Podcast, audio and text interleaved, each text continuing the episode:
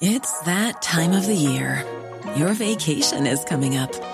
You can already hear the beach waves, feel the warm breeze, relax, and think about work. You really, really want it all to work out while you're away. Monday.com gives you and the team that peace of mind. When all work is on one platform and everyone's in sync, things just flow wherever you are. Tap the banner to go to Monday.com. Hey there, it's Michelle Norris. I'm host of a podcast called Your Mama's Kitchen. When I travel, I'm usually looking for a way to find a taste of home when I'm not at home. And one of the things I love to do when I am at home is entertain. And Airbnb allows me to do that. When I was in California recently, I rented a house that had a great kitchen. And when we were sitting around the table, we we're all thinking, we're in someone else's house. Someone could be in all of our homes as well. If you have a home, but you're not always at home, you have an Airbnb. Your home might be worth more than you think. Find out how much at airbnb.com/slash host. Hiring for your small business? If you're not looking for professionals on LinkedIn, you're looking in the wrong place. That's like looking for your car keys in a fish tank.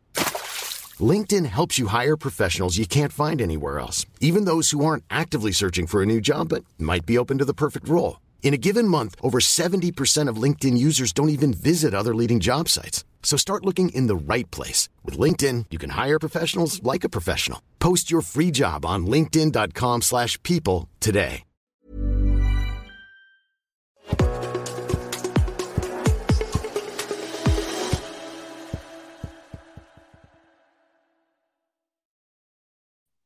Hello, everyone. Welcome to another edition of Inside Arsenal Extra Time. It's Wednesday, so 24 hours later than usual. But of course, it was Champions League night last night. Arsenal in action against Lens. So myself and James decided to delay the uh, the podcast, the show, whatever we want to call it now, to hopefully discuss a nice Arsenal victory. Hasn't quite panned out like that, has it, James? Yeah, but I mean, it's been so long since we spoke. I think we actually do have two victories we could choose to go through instead the um, Brentford win and Bournemouth. I can't even remember. It's been a lot of football this week, hasn't it? Shall we just talk about them instead? Forget. They were great. Yeah. Yeah. Loved them. Forget about what happened last night. Yeah, Nothing just happened. focus on something that happened eight days ago.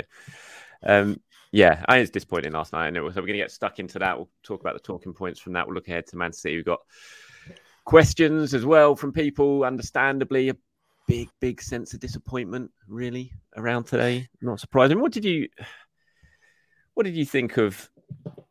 Actually, let, before we dive into Arsenal, let's. No, no, I'm going to change my mind. I was going to talk about Man. I was going to, I was going to, I was going to say let's Treat laugh yourself. about Manchester United first. Let's start on a high note and laugh about Manchester United first. But I'm not going to do that because I think we've got to talk about Arsenal. But we will talk about Manchester United. We'll tie it in. But I mean, look, you were watching last night. I don't know. I, I find I'm finding this one quite hard to sum up. Really, I spoke about it on my show this morning. It was a it was a weird game. I thought it was a game that Arsenal had absolutely firmly in their grasp, wasn't it? And I think that's a disappointment today that they've somehow managed to just to sort of let it slip through their fingers and and and not just in a draw but an actual defeat. Really disappointing. Yeah, it's, frustratingly niggly, and I, I feel like I don't fully know how to process it because, you know, I think at least since the turn of, at least since the World Cup, or possibly even before then, every defeat has felt like this cataclysm, and, and has been, frankly, a sort of cataclysmic event that is going to ruin the greatest year of Arsenal supporters' lives, isn't it? You know, when Arsenal lost to Man City, uh, being at the Etihad was like being punched in the face repeatedly. Um, when Arsenal lost to Notting, uh, Nottingham Forest as well, it was like you know, it was like someone just walked up to you in the street and kicked you in the balls. And then this one, you kind of don't know how to process it because I look at this defeat and I think, look, I'm still pretty convinced that Arsenal are going to top this group. As an, it's it's more of an annoyance, isn't it? Of like, could have been easy. It, and it's not. It looks like it might not be now. I still think the the other three teams around Arsenal are going to take so many points off each other that Arsenal should should find it fairly easy. And it's also true that you know, with a semi neutral hat on, I quite enjoyed this sort of special, this you know, such a special occasion for Lens, isn't it? First Champions League home game in about 23 years, 25 mm. even maybe, whatever it was. I, I, remember the games they played at Wembley. So um, it, you're beaten by two brilliant goals. You're a bit off it as a team as well in Arsenal. But it it doesn't feel like the sky's caving in, except for the one thing about the fact that on Sunday that defeat will feel like that, and it feels like Arsenal are going into it in a much worse position because kind of where this game for starts and ends for me at least is Bukayo Saka's injury, isn't it? It is. It is. We won't talk about that just yet because we'll talk. We'll move on to that. I think we've got. To, we're going to have to dedicate a large part of the show to that and the reaction to it, the fallout from it. Um, but I mean, performance-wise, it was just a weird game. I mean, Arsenal started this game really, really well. I thought they were in. They, you know, Lens, as you would expect with that sort of atmosphere, they probably five ten minutes they were on it and they were pushing Arsenal back. Arsenal weren't under any great pressure, but you know, you expected that. And I was watching it with my dad, and I, and and I was saying to him, I was like, you just got to get through this little period here mm. and get a foothold in the game. And they did exactly that. And then they got the goal. It was a really good goal by Jesus. And then they were just so in control for the next sort of 10, 15 minutes. They were passing the ball around, they had dominant possession. And it was just pretty mad how, in the space of a few minutes, everything just flipped on its head. And um, I mean, talk about the positives first of all. I mean, it's a really good goal by Jesus, isn't it? That's what what you mm. really want to see from Jesus when he gets an opportunity like that to stick it away. You know, be that sort of clinical in front of goal, and it's something that's been questioned of him since he's moved to Arsenal, even before he's moved to Arsenal. But that was that was really really clinical and continues this fantastic record that that he uh, he has in the Champions League.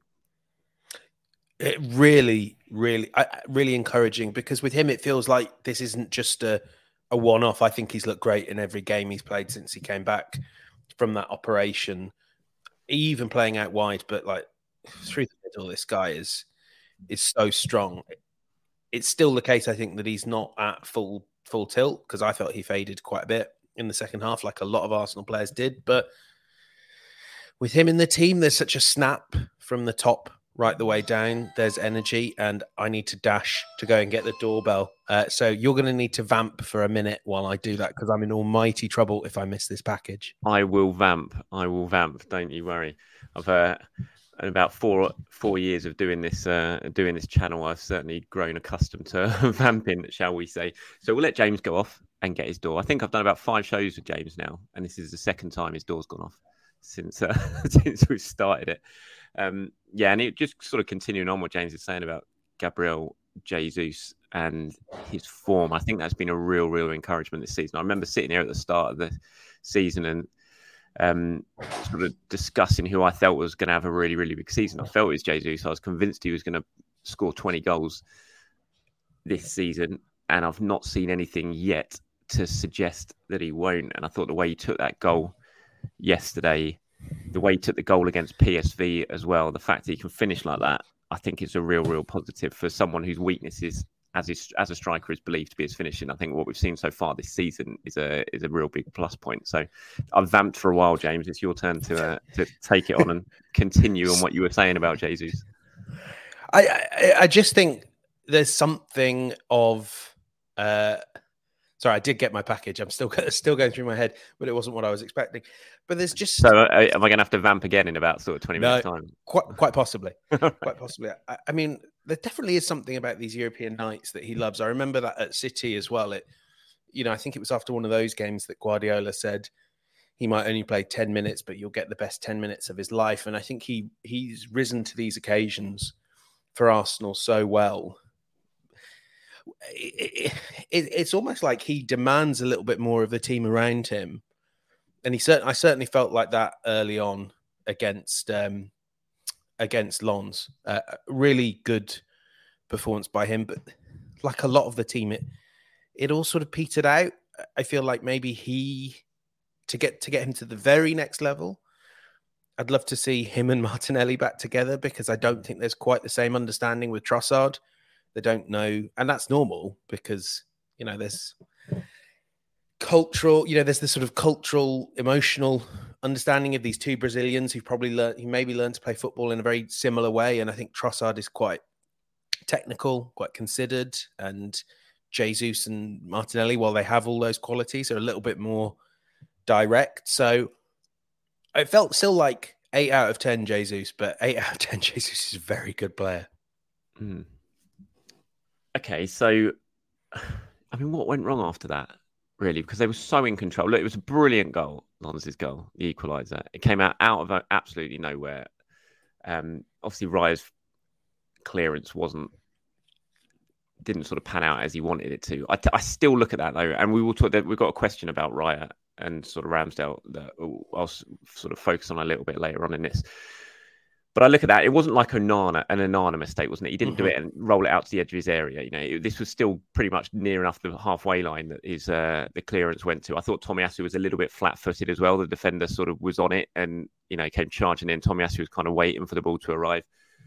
Um, but it was definitely, you know, it was a poor clearance from from. It was a handball too. It was a handball, yeah. I do, I do, I do agree with Martin Keown saying it afterwards, and I agree. I think that was a handball when it uh, in that situation. But I mean, everything from that point forward was just masterfully done by Lens, wasn't it? The ball in, the control, the layoff, the finish, everything about it was just. It was a very, very special goal. I, I, I think, and it's the. I think it's the same for the the second goal, when my immediate response was like, "Oh, Gabriel should be getting across quicker. What's up with Arsenal's structure?" And uh, you know, Zinchenko is a bit flat-footed, much like Tommy Tomiyasu, like you say. He's not live to to the pressure, and you know, Raya, the clearance could have been better, but it's not an Onana esque howler. And sometimes, like the games just hit you, don't they? Where you make a half a mistake and your opponent just executes brilliantly from there. And I thought that was the case with both. I mean, I thought Lens were a really good team actually, because even when we go back to those periods where Arsenal were in control, it was sort of control without getting the shots, without getting that final pass through. Danso, um, really good performance by him. And I think that's the sort of with, with the game, with the the goals, it just feels like oh, yeah, one team executed, and that's what Arteta was was was banging on about as well. One team executed their their some of their four or five openings, two of them.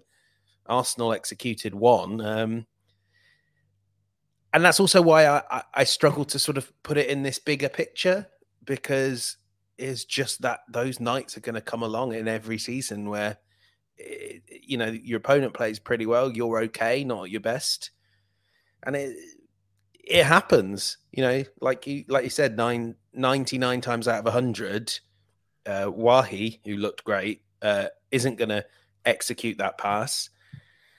Uh, Thomasson's not going to make that finish. Frankowski's not going to make that cross. So there's little things. There's loads of little things in this game, but you know, there's not there's not this one thing I can put, pick out and say that's it. That's that's the the easy fix or the reason that Arsenal lost. No, when you look at the stats here, I've got them on the screen if you're watching this on YouTube. Arsenal had more shots, had six on target. I mean, Lens only had three shots on target. You know, Mikel said after the game the difference was in both boxes, and he said against PSV the difference was in both boxes. But we we were on the right end of that, and these were. You know, Arsenal was so clinical against PSV. They took their chances. PSV had some openings themselves. They didn't take advantage of them, and it was kind of just flipped on its head last night. Arsenal had some really big opportunities. I mean, Jesus' goal was probably the hardest opportunity they had, mm. really, and then you know, Tomiyasu, how he didn't score from the corner when it was a 1 1, you know, just a, minute basically before Lon scored their goal. Trossard straight after half time goes through, and it was just like the deflections as well that were happening. Like that keeper that was saved, and it was going straight He's amazing, to Jesus. wasn't he? Eh, yeah, and he made the save, but it was going straight to Jesus, and it just hit the defender who didn't know anything about it and then went back to the goalkeeper. You know, easily that could have been an own goal. And then you look at the clearance at the end from uh, it was Reiss Nelson's shot as well. You know, the defender knows nothing about it really, and how it doesn't go through his legs. It's like you know, on another day, that's that's a that's a goal. And it it was just a weird one. The fact that I didn't Arsenal didn't play well. Look, they didn't. I thought the second half, especially, they really tailed off from. We'll get on to Saka from when Saka went off. Basically, they just didn't really have any sort of threat. I think Lens knew that they weren't really going to be tested in behind, and they were allowed, they sort of grew in confidence because of that but still, the chances were there for Arsenal to get something out of that game. Lon certainly couldn't have complained if Arsenal got a draw out of that game. I don't, I don't think. And for them, it was just a really, obviously, a very, very special night. It was, and um, you got to, you got to congratulate them for that. But I don't think it's not the worst. It wasn't the worst performance I've se- I've seen from Arsenal it certainly wasn't anywhere near to being the best, but I don't think it was the worst. And like you, I, I kind of look at it. I think this is just a Champions League away night. You're going to get these sort of games. Mm. I was really, really surprised in the build up to this game how many people seemed to be writing off Lens and thinking this was like a Carabao Cup match against a League Two side. I just, just couldn't believe it. I like rotate everyone play play the play a League Cup team. You know, literally throw the kids. I was just like, this is Lonza. What this is a team who will finish one point behind PSG. Yes, they haven't started this season very well, but they are a good team who don't concede many goals at all. Who last season, I think their home record in the league last season was one played 19, won 17, drew one, lost one. You know, they're and this was their first game in Champions League for 20 odd years at home. It was always going to be one other occasion and a really, really difficult game for Arsenal. So you know, I wasn't surprised at all at how it ended up panning out. Disappointed, yes, but I wasn't overly surprised at how this panned out. And I think it was just a real eye opener to not just to Arsenal and their players, but to a lot of people, Arsenal fans that you know you go away in the Champions League, every single game is difficult. You are not going to breeze past every single team. Yeah, and I have to hold my hands up and say I was one of those people who said, "Look, you know they've beaten Strasbourg and Toulouse this season, and they lost Fofana, Openda, all those players. I thought this should be pretty easy. And, you know, I, I think there's a thing where, I, you know, I would disagree with you. I, I mean, I wouldn't have gone full Carabao Cup on this game. But I do think kind of the reason that Arsenal didn't win it doesn't necessarily have much to do with the sort of quality of the the starting 11 it, it was just a night where kind of as we've said Lens executed brilliantly in both boxes. Like Arteta said, you know, Samba I thought was sensational, and you can sort mm. of see why he is rated. I think he's nominated for the Yashin Award, isn't he? And uh, if he's been playing like that all season, he deserves to win it.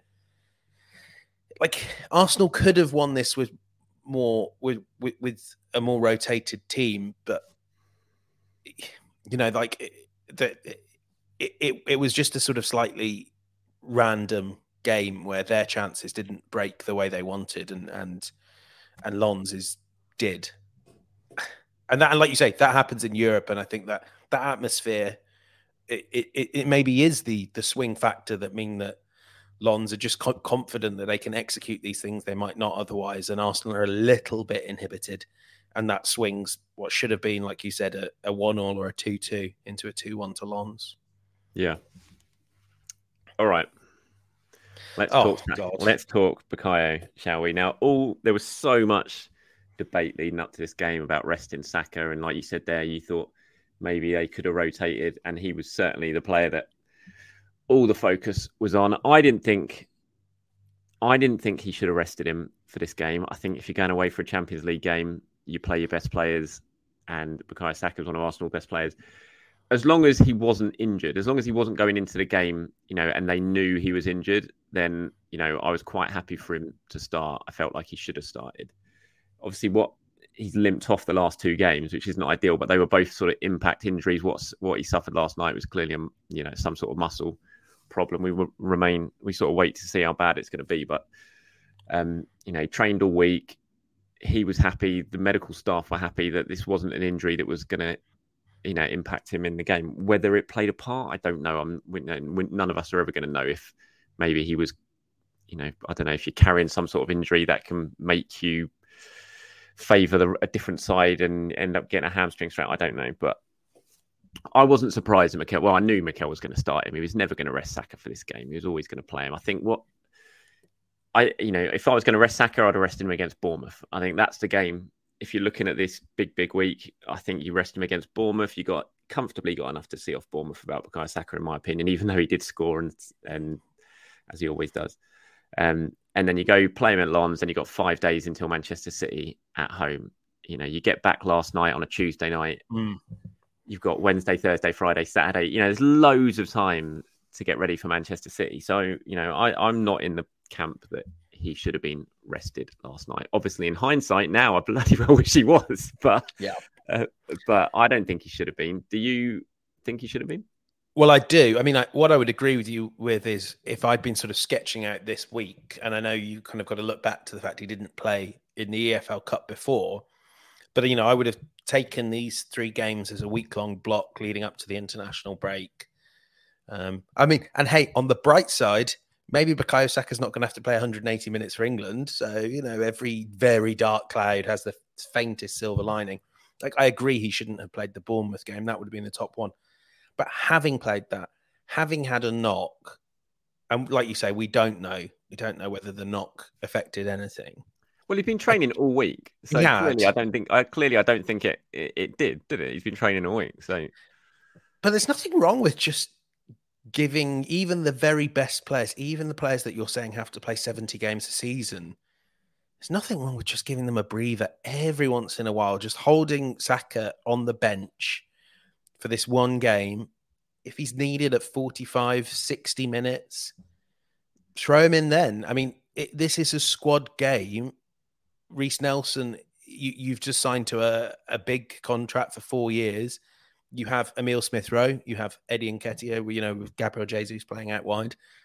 The options are there. Like, use your squad to the fullest, not least because you have to make the call of can you know how can we make sure that everyone is full tilt, full steam ahead for this City game, which is the one that could define Arsenal season. If Arsenal beat City at least once in the two Premier League games, I think they have an outside chance of winning the title. If they lose home and away to City, they have next to no chance. And so I would just, you know, what Guardiola does in games like this is he just holds back two or three. The only sort of really senior player that was left out of that team was Ben White. It just feels a little bit like Arteta is robbing himself of the opportunity to have ev- as many players as possible going into this game at full tilt. I, the thing is, even before Saka got that knock, and I know he made a great interception for the assist, I thought he looked a little tired. Like, just looked like a player that's been playing constantly. I'm not, and, I, I am, I, I, I am super sympathetic to Arteta's view that the very best players have to play so many games. You just have to find some moments in a season. That's good management. You've got a good squad. Use it. And he's not. And now, you know, we'll come to talk about the team for City, but it becomes so much more complicated, especially, and this is almost the, the one final thing I would say on this. There's no Gabriel Martinelli in the, the squad on Tuesday night. There may well not be on Sunday. That means there is only one sort of senior option who really offers you that burst in behind. You know, let's let's take Nelson out of the equation. There's only one potential starter, I would say, that offers you that burst in behind. Wrap that one in cotton wool because you're going to want him to play against City at his very best. You know, this is the big going to be the biggest game of Arsenal season. Everything you do should be done with one eye on that game, and I just I'm not sure Arteta did. I think it was a little naive. yeah, I can see the argument. We normally agree, don't we? I we do normally agree. I can see the argument, but again, I just think they rested him last weekend, last week, so he didn't play in midweek. He played what seventy minutes against Bournemouth in the space of what ten days. Yeah. I'm not sure that I'm, I I think he could play. I as long as he wasn't carrying an injury, and they say he wasn't, so I've got to take that on face value. Yes, he limped off against Bournemouth, but that was an impact injury that happens, and you know, he obviously was fine to train pretty much the next day. So I just I don't know. I, I just think this this is a Champions League game. It's not a Carabao Cup second round game. It's a game you need to win. You know, Arsenal are up against it in the group now. I think they'll still go through, but they're up against it in the group because they've lost a game, and I think it's a I think it's a problem for Arteta. I think Saka's almost a problem because he's that good. And and it represents a problem. And we saw what happened when he went off yesterday. Arsenal suddenly just looked much, much worse because Bukayo So Saka wasn't worse. wasn't on the pitch.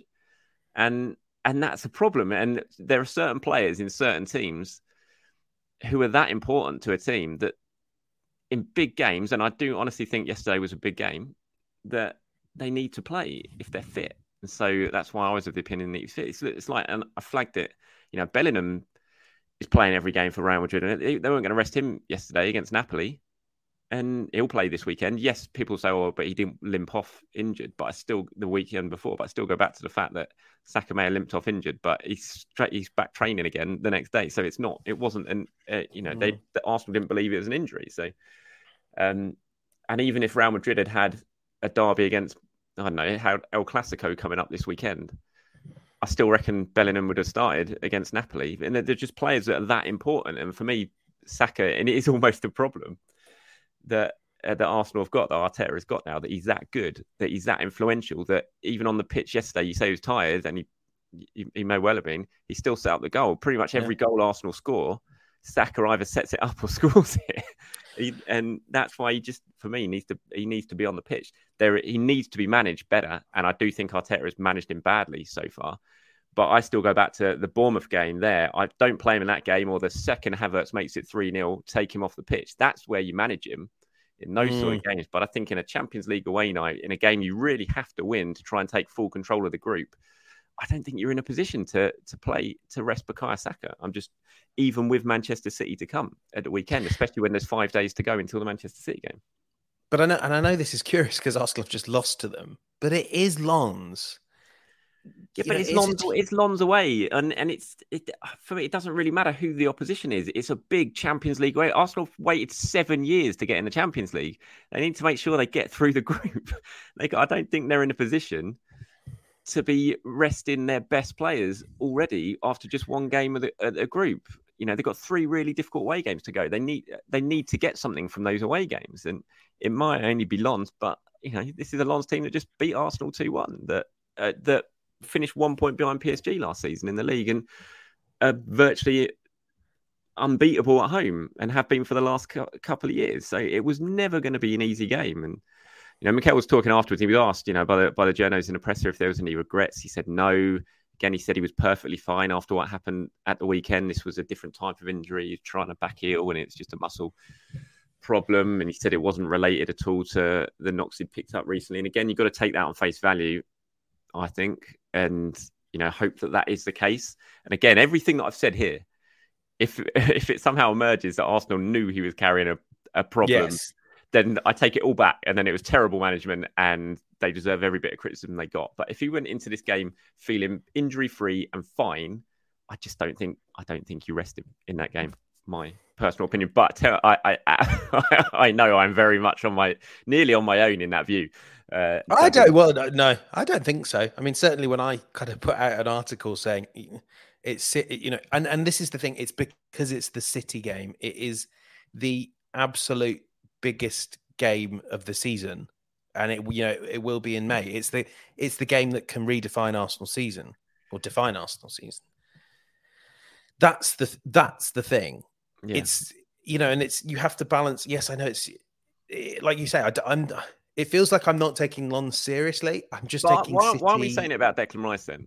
Because Declan Rice is equally as important to Bukayo Saka. So should Rice have been rested last night as well? Because Arsenal got Manchester City the weekend. Like quite possibly. Like if I and, and Saliba as well. Like well, this is want Arsenal to lose every away game in the Champions, Champions League. I well, don't get it. I mean, the, the thing is, there's such a margin for error in those games compared to this one game against. And I know it's sort of that thing of look, you, you know, people I'm sure watching this saying, James, there's 38 Premier League games and six Champions League group games, but there's two pre- potential Premier League title six pointers and if Arsenal could, if Arsenal could get four points against City this season, and I think the frustration for me, it also comes down to we never saw the best version of Arsenal against City last season, and it's really frustrating to lose a player that gives City so many difficulties when he's when he's on song. I do I do totally understand what Arteta's done and why, and it's easy for me to say it when I don't have to make the decisions, when I wouldn't have to justify to the traveling fans why I hadn't played. Who would I not play? Right, uh, I would not play Saliba, Zinchenko, Rice, Ødegaard, Saka at least. Um, and like, yeah, I think there would be a lot of very annoyed Arsenal fans if I was in charge, but I wouldn't have made it this far through his season anyway. Um, but I just think like I, I would feel a lot better about that if Arsenal went into City at, at full tilt. And I, I, know, I, I know City is really, really important. I know City is really important, but I would kind of fall into that category of saying that there are another 30 whatever games of the Premier League season left. And I don't think, as much as, yeah, it would be brilliant for Arsenal to beat Manchester City, I do think, as was proven at the weekend, there are plenty of teams who can take points off Man, off Man City this season. Um, yeah, I'm going to write a piece on what Arsenal can learn from Craig Dawson. so I don't know. I just think this Arsenal got off to a great start in the Champions League without winning against PSV. If they could, if they'd have won last night at Lens, they'd be in such a strong position in this group yeah. now.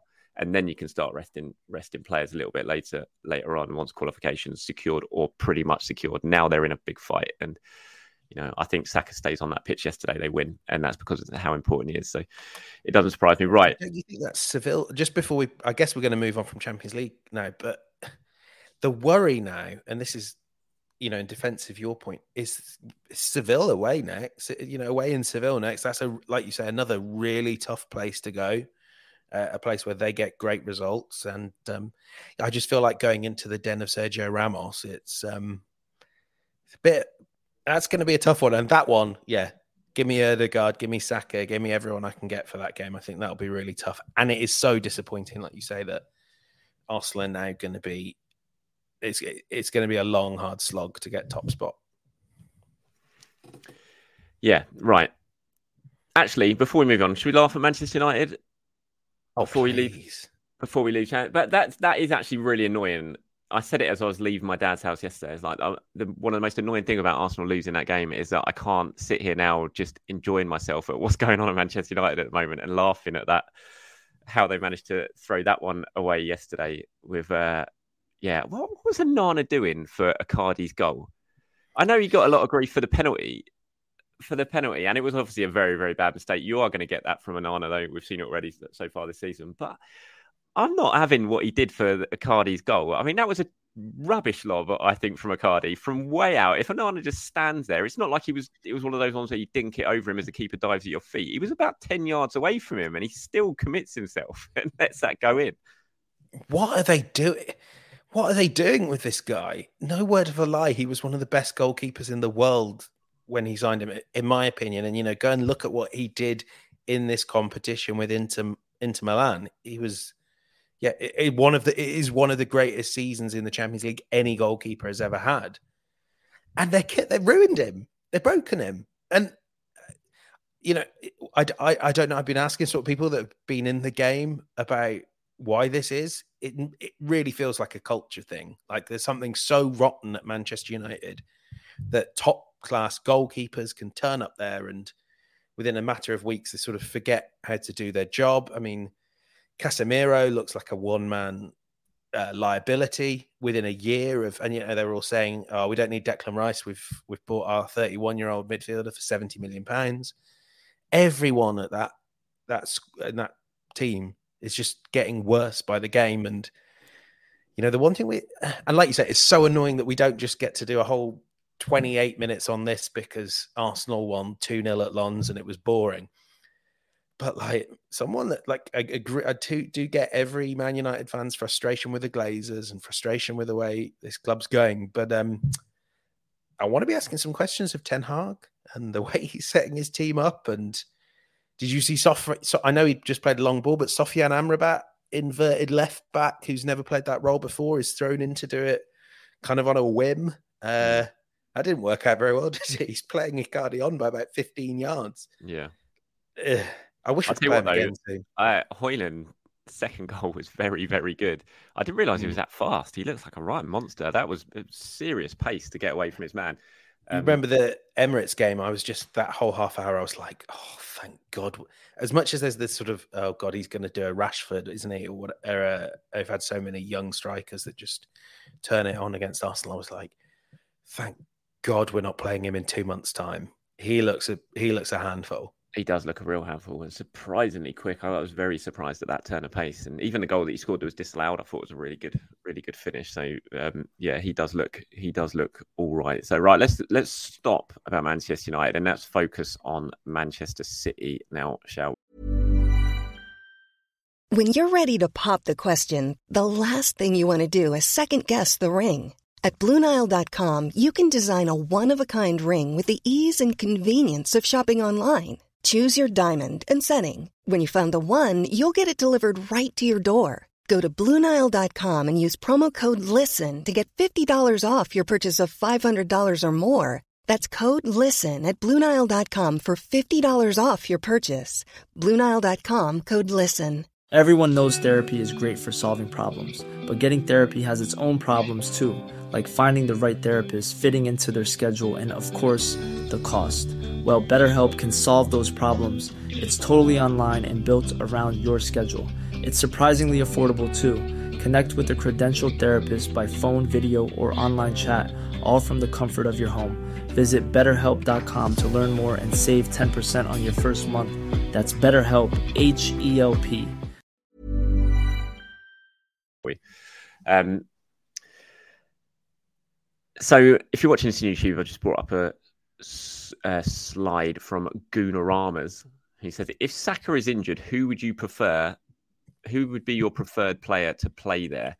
You know, we're talking about the weekend now. Personally, I would go for Jesus, Havertz as a target man, and Trossard as the front three. What is your opinion? So, and I've drawn up my my 11 that I would go for, James, for this weekend. And I'm going to put That's it on it. in a minute. But before I know, before I do it, I want to see what I want to hear what your starting 11 for the weekend is going to be and see how different they, they are. Okie doke. We'll start at goalkeeper. David Raya. I know it was a bad mistake, but let's stick with him. I think he's had more good games than bad. White, Gabriel, uh, White, Saliba, Gabriel Zinchenko. I'm going to go Thomas Partey at the base of midfield, Martin Odegaard, of course, and then Declan Rice as the left eight. And then, um, and I know that's a bit of a risk given it's been a while since Partey's played, but I loved how well that trio played against City in the Community Shield. And then, like Goonaramas, Jesus on the right, Havertz up top, up top again, based on that last City game, and Trossard off the left. That, there you go. I think that's probably the best I can do given we're assuming Saka's out, Martinelli's out, and uh, I mean, it'd be great if Timber was fit, but you know, uh, if yeah, only. Would be great. Well, remarkably, oh, you've done mine already. How did you know? They are exactly the same. You've just selected the same eleven that I would have gone for. I yeah, I think that's yeah. the eleven you should play for me. If obviously Saka's out, I think you. I think you definitely bring Partey in, and you definitely move Rice further up. I think that midfield three is just the kind of dream for these kind of games. I would have Jesus on the right. I'm looking at the other options Arsenal have. You know, I like Reiss Nelson, but I think if I'm playing Reiss Nelson, I'm playing him on the left rather than on the right. Mm. Jesus has played on the right a lot. I don't like Jesus on the left that much, what we've seen, but I yeah. like him on the right. He's done it really well for Manchester City in big, big games. And I would, I thought Havertz played well against City in the Community Shield. And every time I've seen Havertz this season, I've preferred him when he's been playing in that nine role than than in the left eight role. And you know, I thought that I think there are a couple of questions about Havertz actually, and I thought Havertz was pretty disappointing again yesterday. Yeah. He had that shot, which was nice. He set up the chance for Trossard, but I just don't know. The I just you want to see him. I don't know, just show a bit of aggression or intensity or something in that midfield role. You need that in midfield, don't you? You really you need to snap into tackles. You need to do just, just do something. and I just, I'm not seeing yeah. it from Havertz at all uh, yet to make me believe that he has a future playing as a left-sided eight. Now it's still very early days. He might hopefully go on and prove me wrong, but I'm still not seeing it. When I've seen him play as a nine or the false nine, whatever you want to call it, I think he, I think I've quite liked what he's seen there when he's closer mm. to goal, and um, I think that would, would be a good option to play City at the weekend. Can I ask if if Saka's fit, who comes out of your team there? Let's have Saka's at full power. Havertz. Havertz. Jesus plays up front. Havertz comes out to see. Jesus plays as nine, I, but I still have Rice, Odegaard, Partey as a midfield. Yeah, I probably agree, which is quite something because I thought Havertz was.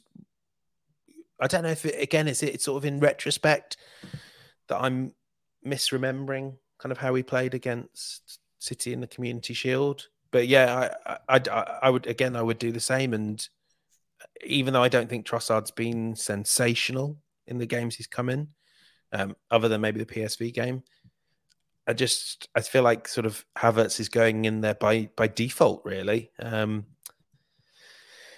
yeah, it does. I look at that team and I think, oh, I really, really hope and pray for Arsenal that one of Saka and Martinelli, and I, I, think Martinelli's a total long shot to be available, but you never oh, know. Not, Martinelli's not going to play. He's not. No. He's not even training yet. There's no way he come. He comes straight into the team, even if he is. I just want someone to.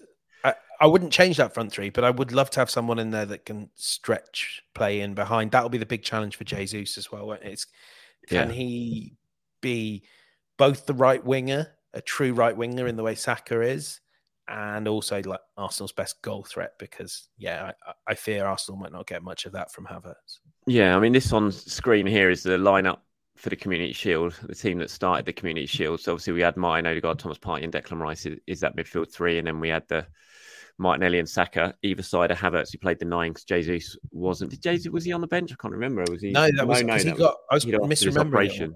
Yeah. yeah. Um, yeah, it's, oh, it's such a it is such a blow not having Saka and Martinelli. It's like like you said, you know, the fact that you're kind of without one of them was bad enough, but to be without two of them, it just it makes Arsenal just a completely different team, doesn't it? Because they've just got no players who can offer what what those two do in terms of the pace, the the um, just how direct they are, how much they stretch the play. It's yeah, it's going to be a you know Arsenal going to have to work very very hard for this against City now without those two up front. You know, uh, the funny thing looking at this lineup as well, other than Ramsdale and Raya, I look at that team there and I think that's the team, and swapping out Havertz for Jesus. And I think, you know, Raya, White, Saliba, Gabriel, Timber, Partey, Odegaard, Rice, Saka, Jesus, Martinelli. That is the big game team that really could have taken Arsenal on another level this season. And God, we, we might not see it all season. We just might not whenever Timber's back. Because even if he is, by then you kind of have to assume there'll be other injuries. It's so frustrating because last year the joy of Arsenal was they got in this rhythm with this settled team. And I don't think that was ever going to happen. But uh, you know, we probably do need to start talking about Zinchenko, and I see that question up there. It feels like uh, he, you know, he is not even as good as he was last season defensively, and I would, as much as I would be very confident playing him in any game, I think Arsenal are already missing Timber a little bit. Yeah. So Justin O'Neill here is sending in a question saying, when Timber is fit, does he start over Zinchenko? I don't think Zinny gives us defensive cover that is worth having him as a number one. Yes, he's top class at going forward, but he's a weak link in the back line. I'd start Tomiyasu over Zinchenko. Uh, I wouldn't go that far and start Tomiyasu over Zinchenko. I, do, you- do you think Zinchenko is missing Granit Xhaka? in a Yeah. way?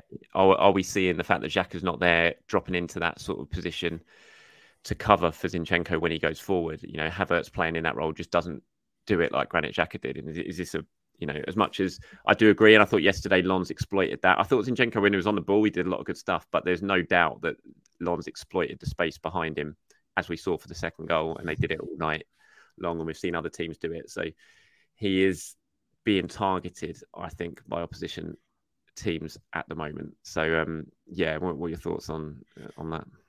Yeah, it's, it's totally the right question to ask, and I, I completely think he is missing Xhaka. That is not a criticism of Havertz because everyone knew, including Mikel Arteta, that bringing Havertz in as the left eight, the hope was you would get more offensively, but everyone knew you weren't going to get the same defensive instincts that Xhaka has. He's so good at sort of spotting danger, even if he's not always the quickest at getting to it. Um, I think I think that there should be things Arsenal can do to to make that a bit better. I thought for that Lens's second goal, you know, I was crying out for Rice to be back quicker, it taking the sort of centre point of a back three, or the you know moving into central defence so Gabriel can get wide. I don't think it's unsolvable, and you have to solve it because you know we're not going to be seeing here in Timber Timber for a fair while now. But yeah, it is a real it is a real um, challenge for Zinchenko at the moment. Just cut, and maybe what the answer is, he needs to sort of a little bit curb those attack-minded instincts. Thing is, if Um, you're going to do that, if you're going to curb, there's almost no no point in being the team. Tomiyasu. Yeah, it, there's almost no point in being in the team if you're going to curb Zinchenko's attacking instincts, aren't you? You just like that, but like Justin said, you just play Tomiyasu over him if that's what you're really asking from your from your left back. The one thing to, to maybe say about this specific game is that it looks like more and more Pep is sort of actually not really playing with an out and out right winger. It might be someone like Kyle Walker bombing on, and you know, they're, I mean, God knows with Pep and big games. If it's that, you know, as much as Walker has the pace to sprint in behind Zinchenko, it's maybe a little bit less of something that would worry me than if it was uh, a Mares or even a, a, Bernardo Silva who might be back um, going at, at Zinchenko. That would worry me a little bit more. Yeah. So on Havertz, We've got a couple here. North London forever. My question is: Arteta has a soft heart when it comes to Kai. Let Smith Rowe get into that position, and our type of play will flow. Why is everyone at the club bending over backwards to integrate Havertz, and he gets at least seventy minutes most games, but ESR can't get any game time in the same role? Says Ricky Chambers. I, you know, I want to be patient with Kai Havertz. I really, really do. But the longer this goes on, the more I just think there is no way I can't watch these games and think that Smith Rowe would not be offering a hell of a lot more in that position at the moment. You know, he's not. You know, you talk about there that Arteta knew that Havertz wouldn't be able to offer the same sort of thing defensively as Granit did, but the hope was he would deliver more oh, yeah. in the final third. That's not happening and it doesn't show any sign of it really happening. I mean, Smith Rowe was on the pitch for what, 20 minutes yesterday? Had a couple of shots that were saved. He was on the pitch for less than that against Bournemouth on Saturday. Should have scored, but still got in the position to have two really good shots. You know, both again, which was saved. It wasn't that he totally missed them. And I just look at the, what he gives you at the moment, Smith Rowe, when he's on the pitch and he looks fit, he looks hungry. You saw how upset he was at the end of the Bournemouth game that he didn't score. You know, that was a player that's really determined to try and make his mark in the opportunities he's getting. And the longer it goes on, I just think, you know, is Arteta, is Mikel really sort of hurting himself and the team here by trying to persist with, with Havertz? And I'm not saying this is all Havertz's fault, but I don't see why he should be definitely starting these games at the moment because we're just not. You, know, you look at David Raya and Ramsdale, how ruthless he's been there. You know, Ramsdale didn't need to be taken out of the team. He's done nothing wrong. Didn't need to be taken out of the team, but Arteta has done it, and he's described as ruthless for that. And yet, Havertz is not performing. He's not really showing too much other than the neat and tidy stuff. And yet he's still continuing to play when others aren't getting opportunity. And I, I think the longer it goes on, the more the harder it is becoming to sort of not defend it because I haven't defended it, but to understand it really. It it's feeling it's feeling perverse. I mean, we've we've talked there. You've talked there about Smith Rowe, and rightly so. And I think there's something so frustrating about a player that everyone at Arsenal seems to be willing onwards, except Mikel Arteta, not getting those minutes that he is earning whenever he comes and plays 15 minutes, 70 minutes against Brentford. And Havertz is he's just not earning the next start. And you know, I'm just looking at his stats here he, he's creating fewer chances than he did last season against Ch- uh, for Chelsea when he, like everyone else, struggled. He's getting fewer. Sh- he's getting way fewer shots. You know, he was, and I know he's he was a centre forward then, so you have to factor that in. He's getting two and a half shots for Chelsea. He's not even getting two with Arsenal. And a big part of this was he was supposed to be the late arriving player in the box that gets good quality shots up. I don't have the numbers to compare to Xhaka, but I, I feel like Xhaka was was giving you at least this level of uh, offensive output with the the defense. Fabio Vieira has, I think, proven that he merits the minutes as well. It's yeah, it's it's hard to it's hard to just see the, the, the, sort of outline of of where it's coming with Havertz as a left eight, and I think sort of hammering it every three days or every every week is not improving the situation. I don't think the situation is unsolvable, but I think at the moment it's probably better addressed on the training ground with Arteta and his coaches. You know, take some time to draw him out of the spotlight, out of out of fire a little bit. We will, you know, we will talk about him when if he when he gets dropped, when he doesn't play three games in a row, he doesn't start three games in a row, but eventually it will be a bit less of a conversation piece. A bit. He's still a sixty-five million pound signing but right now it's sort of not helping anyone just hammering away hoping that this issue will resolve itself because it doesn't he he didn't look any better as a left eight last night than he did 6 weeks ago. No. So the best thing to do is is help him learn that position away from the spotlight which is what Fabio Vieira did. That's why I'm inclined to give Arteta and his coaching staff patience and time. Um, you know, I, I think there's a player there waiting to be unearthed. But I mean, I'm doing that a bit on faith, to be frank. Yeah. like, I, I, it, I'm not seeing the performances, and I, it's it's not worth hammering away at it anymore when it it isn't working and there are alternatives in that Mm. position. Let's see Fabio Vieira start regularly. Let's see Smith Rowe get those minutes as well.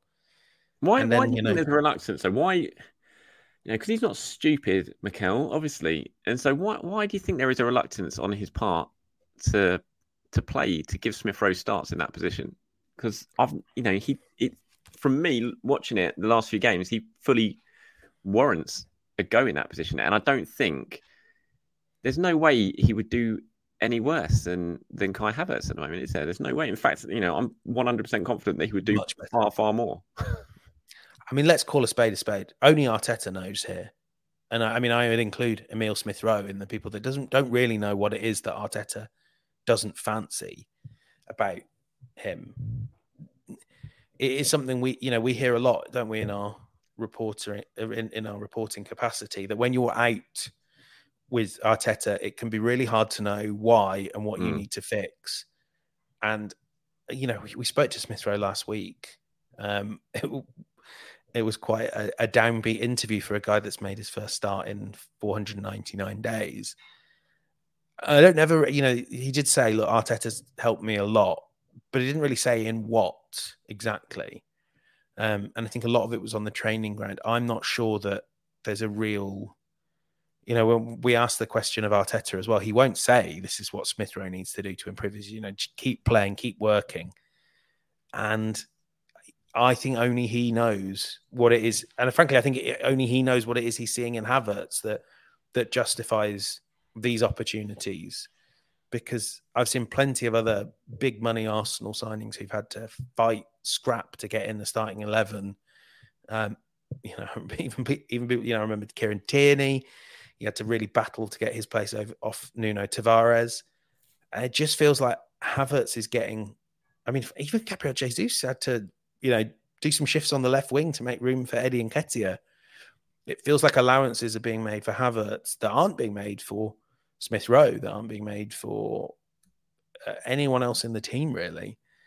And I don't, I don't have the answer, and no one has the answer. And I think that's what's what has led to such a vituperative, aggressive conversation over Kai Havertz, where every everything you do is is taking a, a stand on him. It it you know what it feels like, mate. And I hate to sort of bring this up again. It feels like those wars we had, or that the the Arsenal fan community had four or five years ago about every player, where you have to pick your side. Where every anytime you make his name mention his name, you are either Havertz in or Havertz out. Yeah.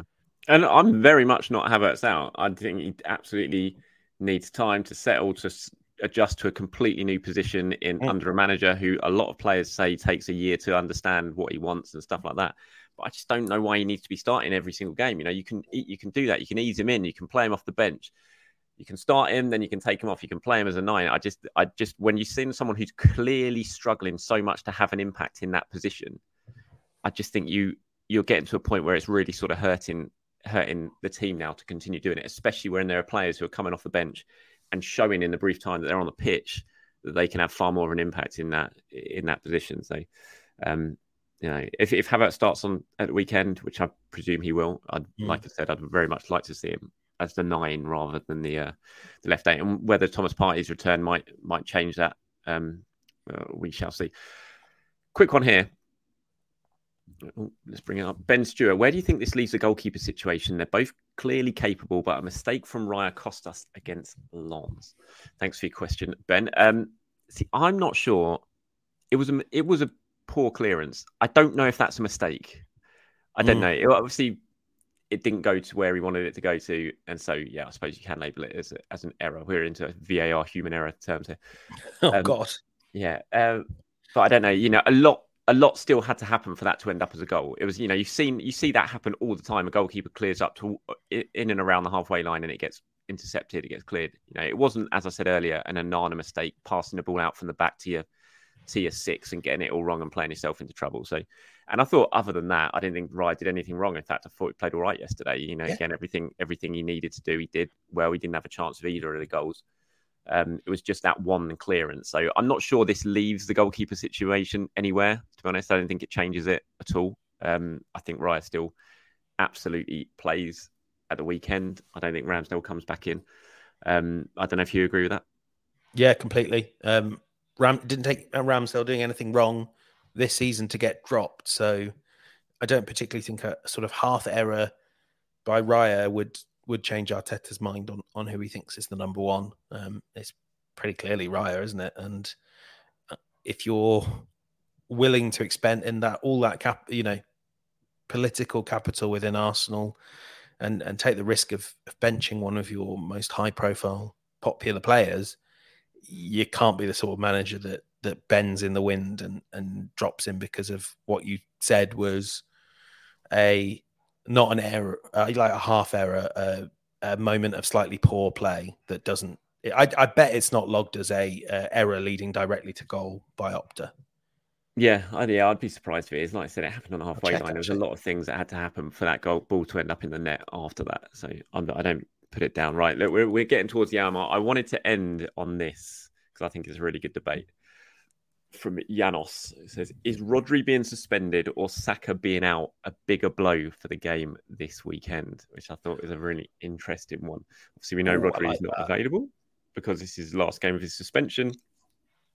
Yeah, I don't I think it, it depends. I think Saka being out at the same time as Martinelli is, you know, a huge thing. I think if Martinelli was fit and playing and Saka was out, I'd probably say Rodri being out for City is the bigger of the two because it gives Arsenal a real chance to dominate that midfield. And I think you look at City's stats when Rodri isn't playing, he obviously they miss him a lot. We saw that a weekend against Wolves.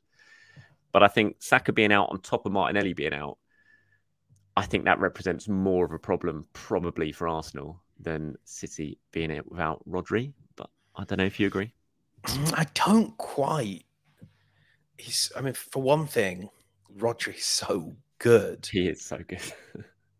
and he has this way, doesn't he, of especially against Arsenal, leaving his his mark both metaphorically and actually on these games. And I don't know who you know. I, I would assume that that Guardiola will will play uh, two from Kovacic, Bernardo if he's fit, Nunes, or maybe someone like Stones again if he's fit, moves upfield. Yeah, Did, was Kovacic Phillips holding against Wolves? Yeah, wasn't it Kovacic and Nunes? I mean, was Nunes it? had a shocker, didn't he? He was off at half time. It's it, it, it's almost that thing of if you'd asked me this question last season, I might have said differently because I'm not sure Arsenal could have really bullied City, but if Partey's fit and starts, you know that is two players in him and Rice who you would sort of back to win every aerial, every 50-50 duel to just and I know Kovacic is underrated defensively for what he does, but he can't assert himself on the game in the same way that that Rice can, and and I, I love the idea of sort of Rice in ball carrier mode going at a Nunes and sort of saying, "You all right, mate? How are you going to get this ball off me?"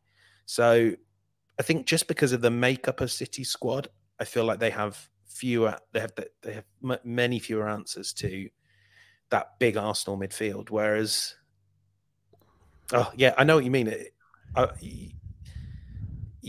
one of Martinelli or Saka would just be so so helpful.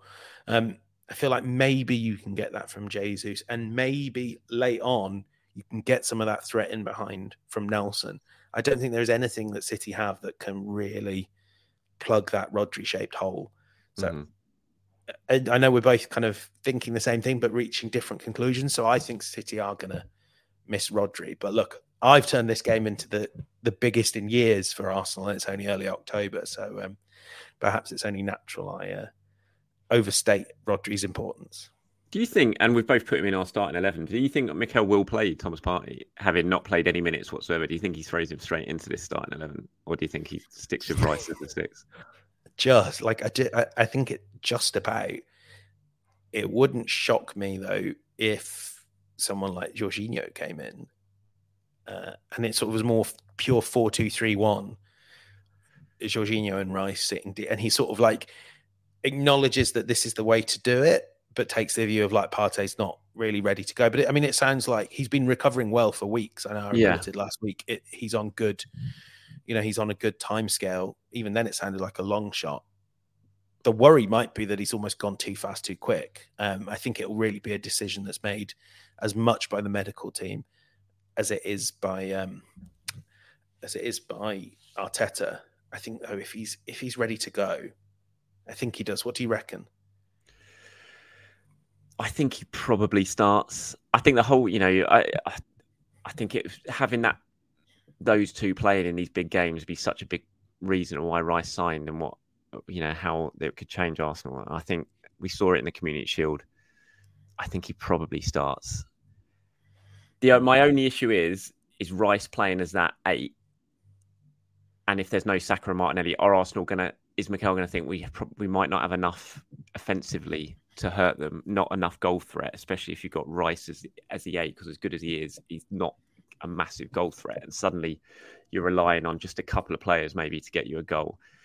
Um, without Saka there, it makes me wonder if he one might of whom looks he like might- he can't score.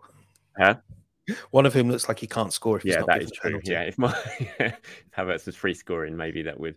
So I yeah, I, I'm not entirely sure, but I think he probably starts. I, I definitely want him to start. I think that having that three, it'd be really interesting to see Rice as as the eight and what what he can do and how how he performs. I thought Rice was really good last night. Again, I thought he was by far and away Arsenal's best player, and Mm. at times he was doing it pretty much by himself. I thought at times he looked really crestfallen at the end that they didn't get the win.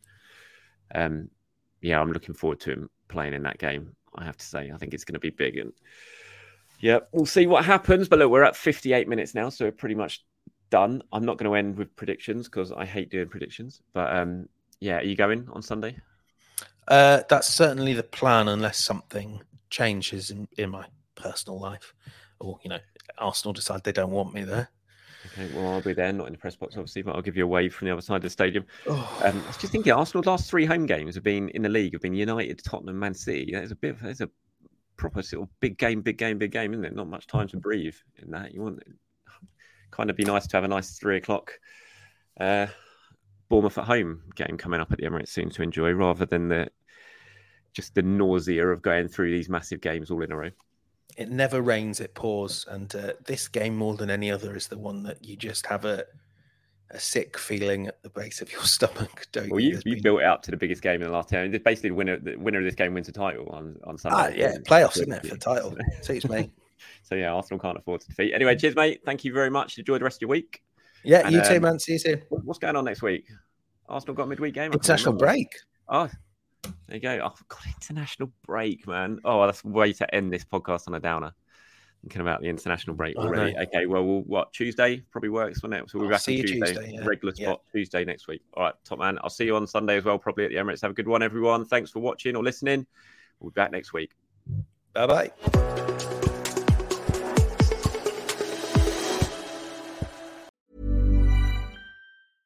Mom deserves the best, and there's no better place to shop for Mother's Day than Whole Foods Market. They're your destination for unbeatable savings, from premium gifts to show-stopping flowers and irresistible desserts. Start by saving 33% with Prime on all body care and candles. Then get a 15-stem bunch of tulips for just $9.99 each with Prime. Round out Mom's menu with festive rosé, irresistible berry chantilly cake, and more special treats. Come celebrate Mother's Day at Whole Foods Market. Confidence starts with loving who you are. And when your skin feels nourished and glows on the outside, you naturally radiate confidence from the inside. Give your skin a glow up with Osea's clinically proven Mega Moisture Duo. This ultra hydrating body care features two of Osea's best sellers, Undaria Algae Body Oil and Undaria Collagen Body Lotion. These seaweed powered heroes use skincare level ingredients normally reserved for your face for results you can see and confidence you can feel. Osea has been making clean, clinically proven seaweed infused face and body care products for over 28 years. This luxurious skincare is vegan, cruelty free, and climate neutral certified, so you never have to choose between your values and your best skin. Glow from the inside out. Get 10% off your first order with code GLOW at OseaMalibu.com. That's O S E A Malibu.com code GLOW. ACAST powers the world's best podcasts. Here's a show that we recommend.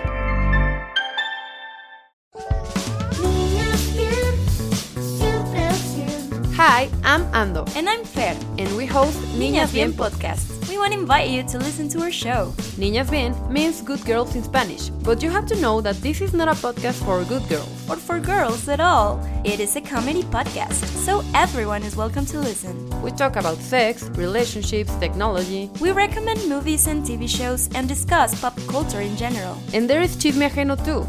A section we have just to gossip about everyone. So you'll find something you like here. And you'll practice your Spanish. The cleanest Spanish you'll find, we promise.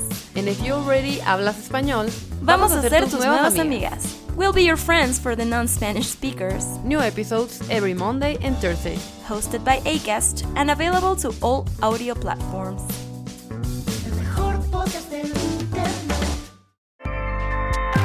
ACAST helps creators launch, grow, and monetize their podcasts everywhere. ACAST.com.